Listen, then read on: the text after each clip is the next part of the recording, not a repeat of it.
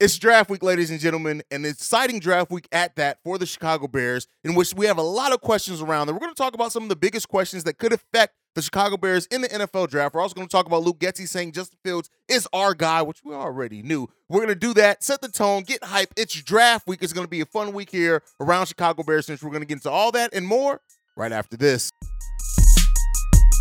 You are now tuned in to Chicago Bears Central, your number one place for all Chicago Bears news and content. All right, Bears fans, welcome to another episode of Chicago Bears Central, your number one spot for everything Chicago Bears later. Right off the top, if you want to follow me, you can do so at CEO Haize. That's CEO H A I Z E. If you want to follow the show, you can do so at Chi Bears Central on every social media platform. But let's get into it. So, uh, over the weekend, uh, Luke Getsy was interviewed and uh, with Louis Riddick, and Louis Riddick said this. He said, "I've talked to Luke Getsy down in Alabama for Bryce Young Pro Day, and I was like, hey." Are you down here looking at these quarterbacks? You're trying to find one? And he said, Nope, we got our guy. We just need to help him out, protect him, and get him weapons. And we're doing a pretty good job of it. We have a good start. And he could not agree more. So at the end of the day, is this, right? We know that Justin Fields, we thought one of the questions coming into this that were the right or wrong was, hey, are the Bears going to consider going quarterback here? And uh, I'm glad that the Bears ended up answering that question. But Luke Getsy saying that they have our guy is what we all expect. We've seen it, right? The the proof is in the pudding. One of the things that I always like to say is that if you, rather than words, right? Because I, I feel like personally in life and in sports, anybody can fix their mouth to say anything.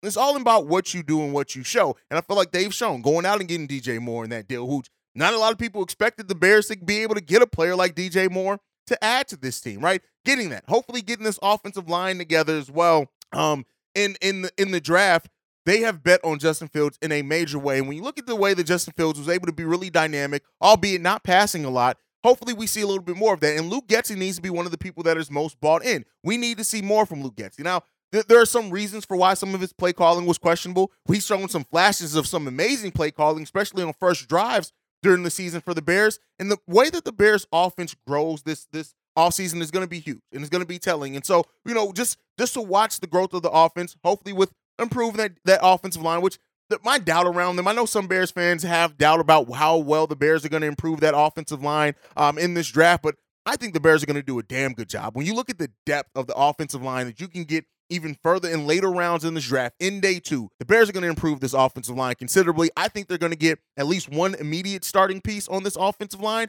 and they're going to get some guys that they may groom that may end up being starters by the end of the season or at the start of next season. And I think that's that's a good position for the Bears. And Luke Getsy as well. He has a lot of questions, and many questions around Justin Fields and other pieces on this team. Luke Getsy being the, the one who orchestrates that offense, who needs to bring it all together how he draws up this plan, this dynamic offensive plan that we hope to see when you have Claypool, you have Mooney, you have DJ Moore, you have those players now with an improved offensive line, two damn good tight ends as well, and Cole Kmet and Robert Tonyan. And then you have the running back. Yeah, we lost uh we lost uh Monty, but at the same time, now we have uh D'Onta Foreman and we also have Khalil Herbert, who, by the way, happy birthday to Khalil Herbert.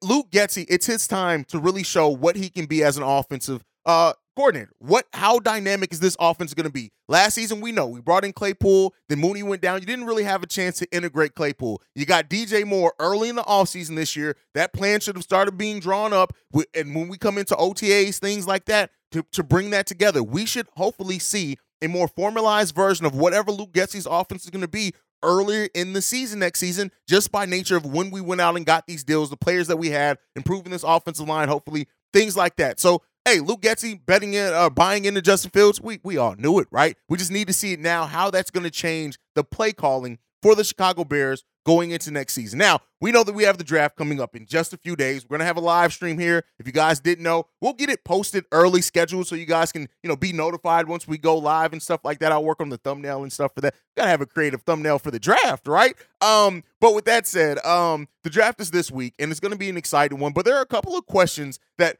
depending on the answers to these questions could really change what the outlook of the of the draft is for the Chicago Bears. The first one is, right? And this is one that we've talked a lot about here, so I'm not going to spend a lot of time on it. Does Jalen Carter fall to number 9 for the Chicago Bears? The answer to that, and will they draft him, right? It seems like the conversation is kind of turned towards if he's there, the Bears are going to draft him, whereas there are some questions up and down before. But if he does fall to number nine, which I personally still think is unlikely, but if he does fall to number nine and the Bears do take him, all right, how does that now change the dynamic of it? If you get a talent like that, a talent that many people, if you would have been able to stay in the top four to five, would have expected Jalen Carter to go that area. And I still do. I do not think he gets past Detroit at number six, personally. But if you luck up some way and get Jalen Carter at number nine, how like what does that do for the rest of your just that is a top level talent that is that if, if it wasn't for the character and motor concerns it would, would would be much higher than that right seattle number five detroit number six i don't personally see him get past it but if he does and he falls to the Chicago Bears. How, what does that mean for the Bears, the rest of the draft, right? What does that mean that you do in the other areas of the defensive line and the offensive line? That can completely change the outlook of the Bears. And as well, if he falls there and you the Bears aren't willing to draft him, even though there's there, like I said, the conversations seem to change on that. You move down again. What haul can you get at that point for a player that would be that's at number nine that many people view as one of the top five talents in this draft? And that brings us to the next one, right? do the Bears trade down again in this draft, right? And you know, when you look at the quarterbacks that could fall and things like that, that that opportunity absolutely exists. There is probably going to be a quarterback, right, that falls to number 9. And if they do, and if the Bears get a deal and a package together that is worthy of trading down again to where they still feel like they can get a hell of a haul and and and improve in the positions that they need to improve in, that really changes the outlook for the Bears as well. That makes that draft, uh, you know, do you trade down and get more picks in this draft? Do you trade down and, with that that Steelers uh, proposal where you get 17 and number 32, which you can still get two starters at that position? I mean, at those draft picks as well. Um, and so what is the value that you can get in potentially trading down again? Right? We already have two first round picks in 2024, right? So it's not it's not hard to assume that Ryan Poles is going to be an act because we're still far away, right? And still, even in this draft, no matter how many starters it projects that the Bears could get in this draft, you still have to look at there are going to be draft picks that don't necessarily work out. There's still going to be holes that we need to fill either way. So Ryan Poles, if he's able to get some more future picks and top of picks this draft and go and and add that to what we have as far as in in our in our uh cachet, right? It can help the Bears in future and or in right now, whatever they do. But that is another big question surrounding the Chicago Bears in this in this draft. And then the last one is really just what do the Houston Rockets do? Um, Rockets, Houston Texans do at number two? right? There's some been some talk now that they may not go quarterback at number two. And if they don't, that affects the Bears in a couple of different ways. That could potentially take a player that the Bears would have selected at number nine, right? Um, a Paris Johnson or, wh- or whatever else. Uh, not to say that, I mean, hey, where do things have happened? But if that takes a player potentially off the Bears board and it moves a quarterback further into this draft, it increases the opportunity for the Bears to trade down, right? Because at that point, if your talent goes earlier in, it takes one of those positions off. And then depending on what the other teams uh, between the Bears and number two do, if that takes away a talent that you had locked in on your board that you were targeting in this draft, you absolutely at that point maybe do consider trading down. Maybe do consider let's take a look at what you have to offer if you want this quarterback who's going to be at number nine. And so the, the Houston Texans passing up on a quarterback at number two could completely change the way that this NFL draft looks. And I don't say those words lightly. I mean, it could considerably change what this draft looks like.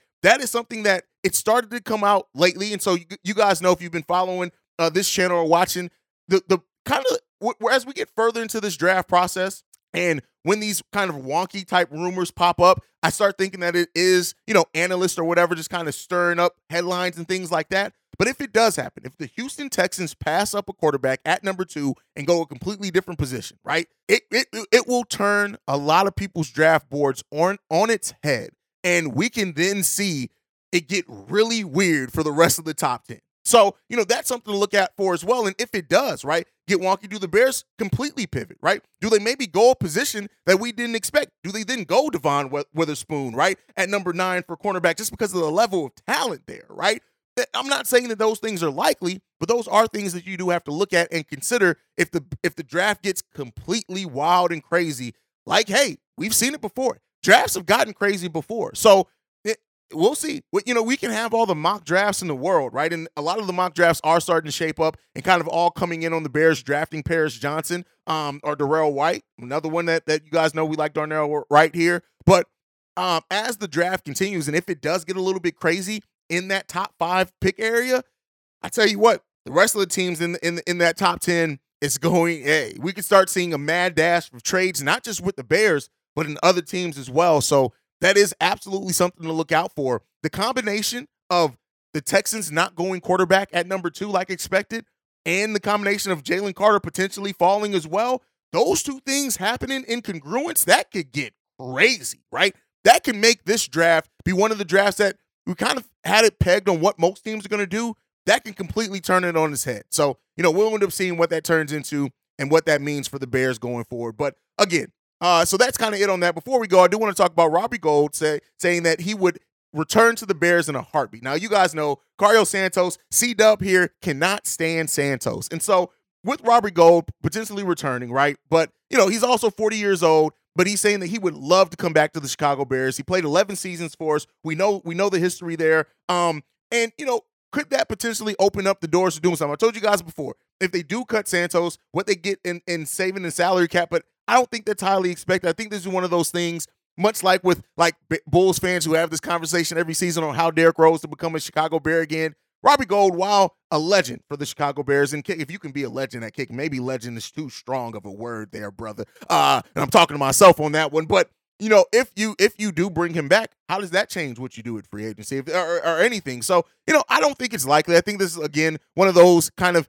in the free agency before the draft type conversations that it just goes. But he's not going to be returning to his team. That's fine. If he does come back to the Bears, hey, we'll celebrate it here. But that is it, man. But hey, that's it for today's daily episode. To start off this draft week, we got a lot of content coming for you this week, uh, especially with the two live streams. We'll be live streaming during the draft on day one and day two. So make sure you guys are tuned in for that to see what the Bears uh, do in the draft and how they continue to reshape this team, how Ryan Poles continues to reshape this team. But that is it. Make sure you're following the show at Chi Bears Central. You can send us any feedback, questions, comments, concerns, ChicagoBearsCentral at gmail.com. And then lastly, if you want to leave a text message and or voicemail, the number to do so, 773 242 9336. We're the number one spot for everything Chicago Bears related because of you guys. And we'll see you guys, hey, all over the week, man, because we dropping content heavy and fast this week, man. But like I like end every episode on, man, bear down. Love you guys.